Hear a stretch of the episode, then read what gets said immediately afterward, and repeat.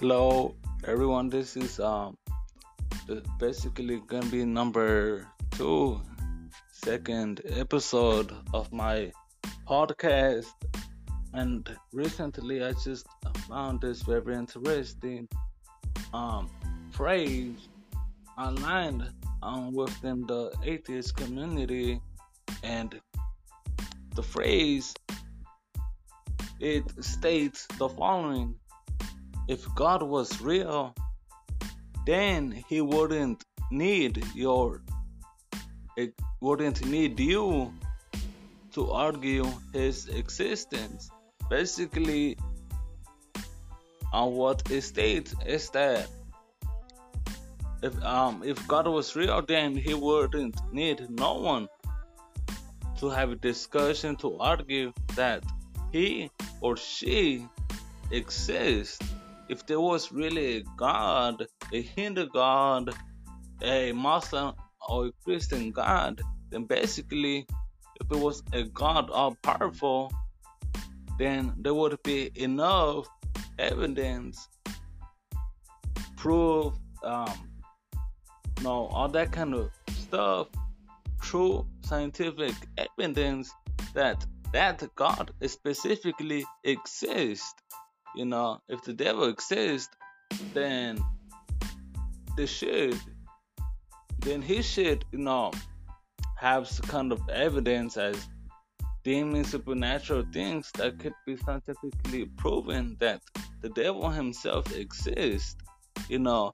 And um, basically the cult is quite deep in the sense that why would you believe in something that doesn't exist?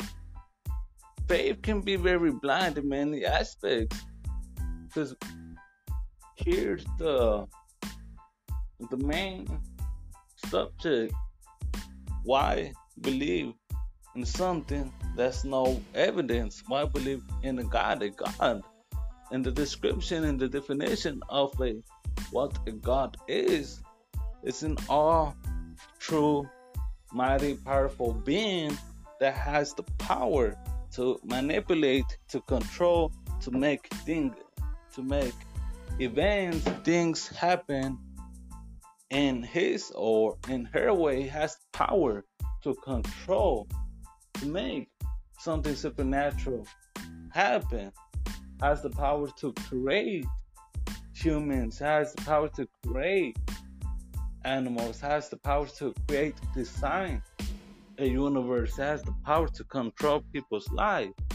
Therefore, is there even any evidence that any God exists? It, it doesn't have to be the Christian God or any Hindu God. It could basically be such as going back in history. How about Zeus? How about Medusa? How about the seven winds from the Greek mythology? How about the under gods from history? How about those gods?